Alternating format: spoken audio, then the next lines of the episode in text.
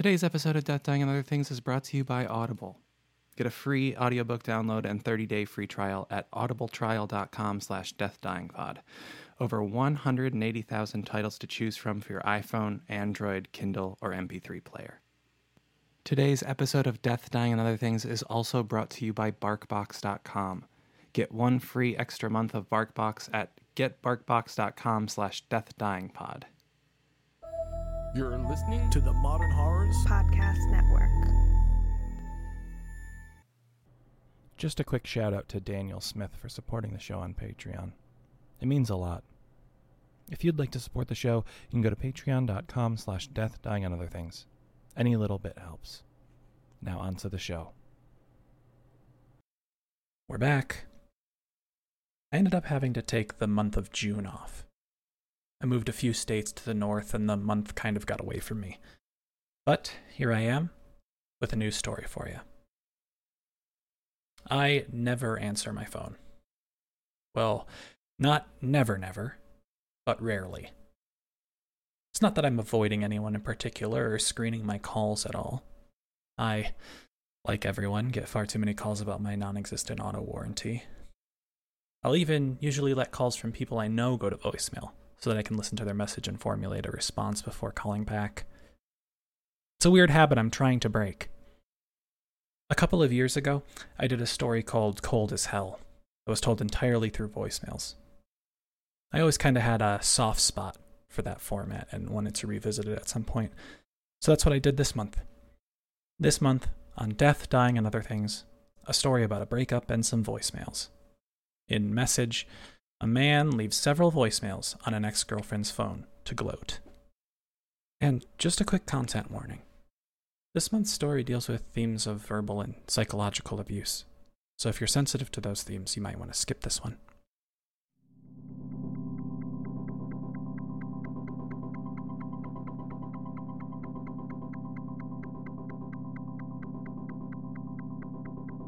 Death and dying. The thresholds between this world and the next. The boundary between light and dark. The barrier between worlds. And that's where we're going.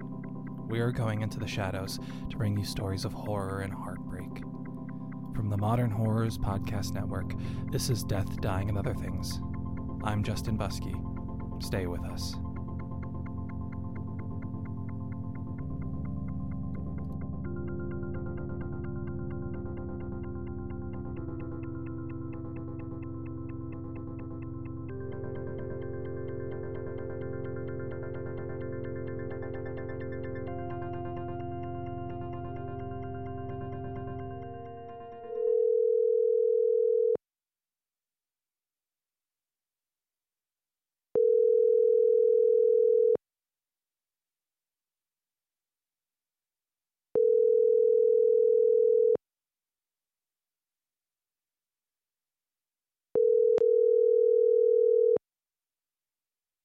Your call has been forwarded to an automatic voice message system. Is not available. At the tone, please record your message. When you have finished recording, you may hang up or press 1 for more options. Listen, um, can you please just call me back? This is all so strange. Why are you. Why are you doing this? This came out of nowhere. I think I have the right to know why. I think you owe me that much. I just wanted to say that I don't think this is very fair, okay? We were together a long time. Don't know how you can just cut me off without even a goodbye. This really hurts, you know? Can, can we just meet for lunch or something and talk about this? Please call me back. Where do you get the nerve, huh? You think you're so important that society's rules just don't apply to you? You can just cut people out of your life without an explanation? I don't deserve that. I don't deserve to be treated like that. I can't believe I didn't see it all the time we were together. How much of a monster you were. That's my fault. It was obvious to everyone, just not to me. Live and learn, I guess. Hey, uh, it's me. I'm sorry about that last message. It was unfair, and um, I only said those things because I was angry. I'm sorry about that. Maybe at some point. Anyway, I'll see you around, okay? I took a walk through the park this morning. The one right by my condo. Um, the small, the small nice one. Richards Municipal. It has that pond with all the ducks. They were all gathered together in the middle of the water, floating, preening, um, diving for bugs, that sort of thing. And then they started to drift apart. All of them, all at once, spreading out across the pond. It was hard to tell at first, but um, if you were looking, really looking, paying attention to the little things like I do, you could see the that the ducks weren't just swimming away from each other randomly. You know why ducks stay in formation when they fly? And how they stay in that V shape? The lead duck, while it's flying, creates two vortexes of air with each flap of its wings. Those vortexes create two regions of updraft, which the next two ducks use to conserve energy. Those two ducks create more vortexes, which the next two ducks use to conserve energy, and so on and so on. Brilliant. Brilliant. Anyway, the, the rest of the people in the park, um, mostly parents with their kids on the playground, couldn't give less of a shit, but I was transfixed. There was something about the way they moved that suggested something larger, and sure enough, inch by inch, uh, duck by duck, they moved into position. A large circle, spanning nearly the whole pond. Perfect. Not a duck out of place.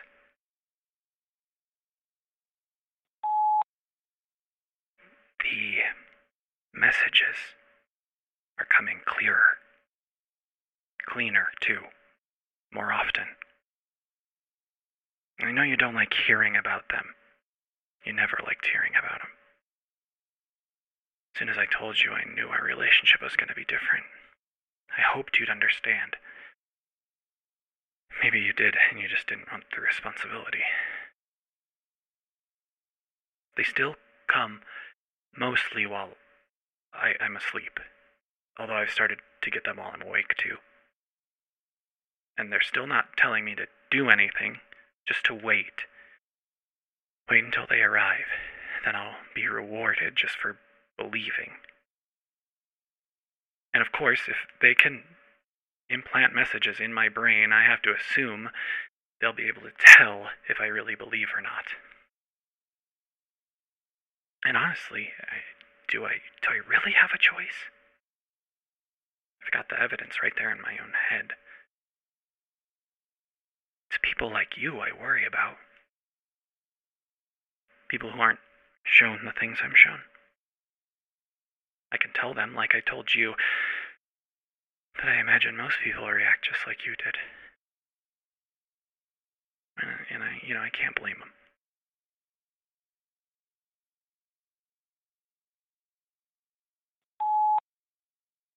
Hey, it's me.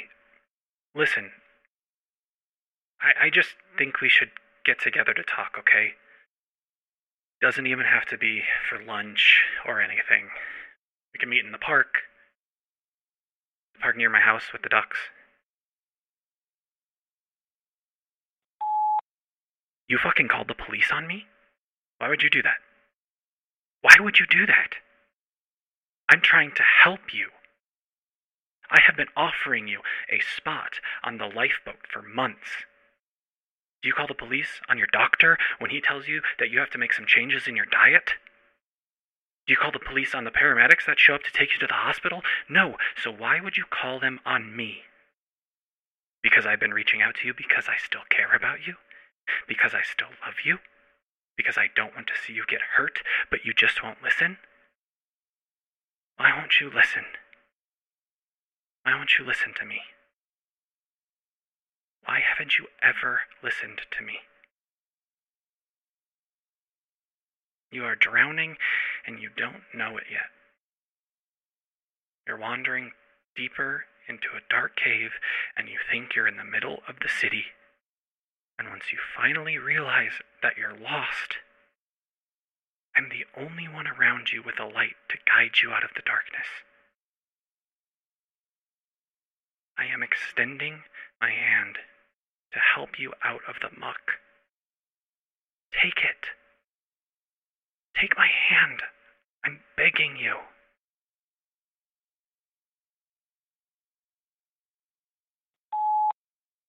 We're close. They're close, I mean. Remember all the things I told you. Remember the things I said would happen. Keep your eyes peeled, okay? There's still time.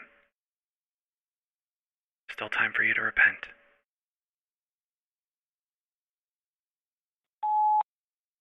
You seen the news? It's started. Signs in the clouds. Did you see how many people in Cleveland saw the eyes peeking out of Lake Erie? Or the people in Nome that heard the whispering mixed with the salty breeze? Seems things are finally turning. Didn't I always say it would happen? And you never believed me. Why aren't you answering your phone? You always answer your phone. Ashamed? I would be too. You had the opportunity. I gave you the opportunity to get in on the ground floor. Now that the curtain's pulled back, who do you think is going to be rewarded? People of faith. People that had faith before there was evidence. People that knew this was coming before the sky opens up and they march out of the seas. People that knew how awesome and awful it would be when they came out of hiding from behind the clouds. People like me.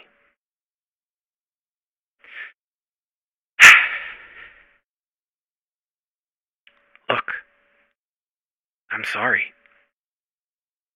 I really am. Sorry I couldn't convince you while we were together. Sorry you didn't believe me. Sorry you still don't believe me. I kind of feel responsible, you know? Feel a little bit like someone who knew the lottery numbers in advance. And now that I won, I can't share the spoils. The rewards are my own.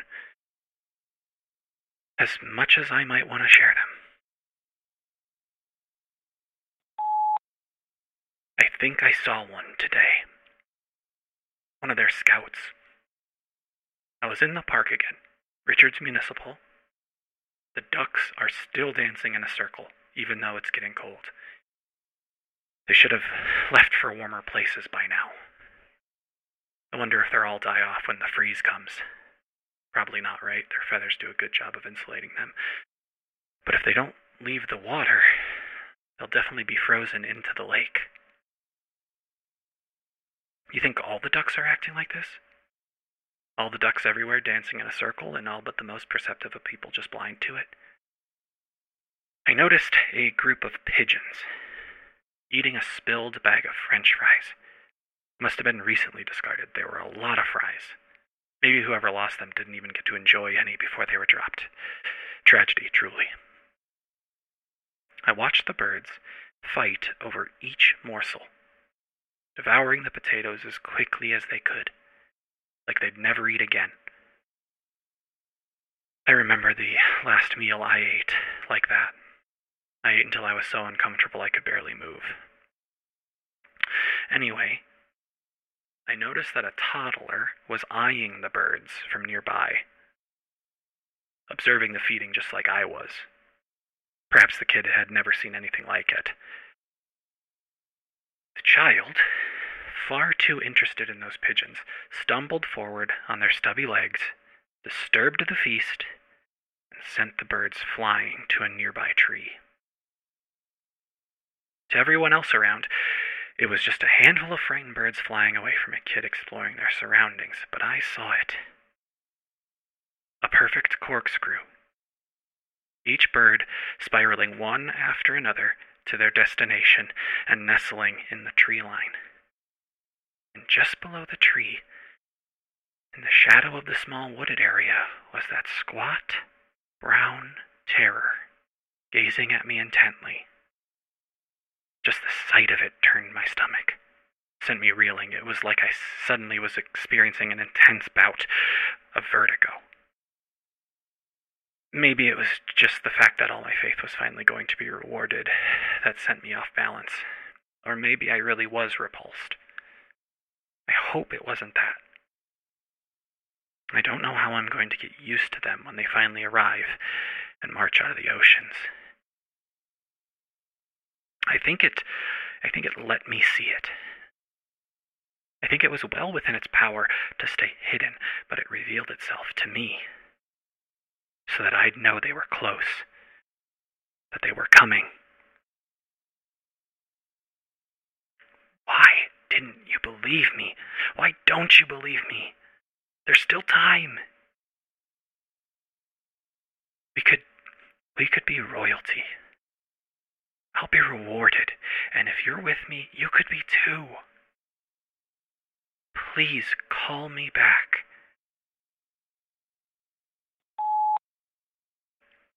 I'm sure they've been to your door by now. Don't be afraid. They're not going to hurt you. Not directly, not physically. You'll probably forget they're even there after a while. Maybe on your own, or maybe because they'll make you forget. Can you imagine? Living your life so blissfully unaware after what we've seen? You know, n- nothing much is going to change. You'll still go to work and make dinner and celebrate Christmas with your family. I won't be there, of course. I have a new family, and they don't celebrate Christmas.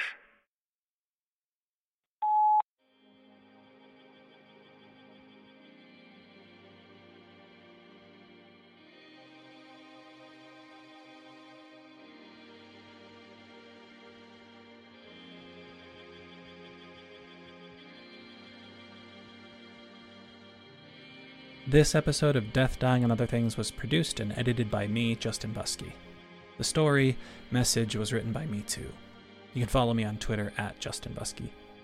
Intro and outro music is by the prolific Eric Warnke. Check him out on SoundCloud. Special thanks to Missed Calls and Ducks on Ponds.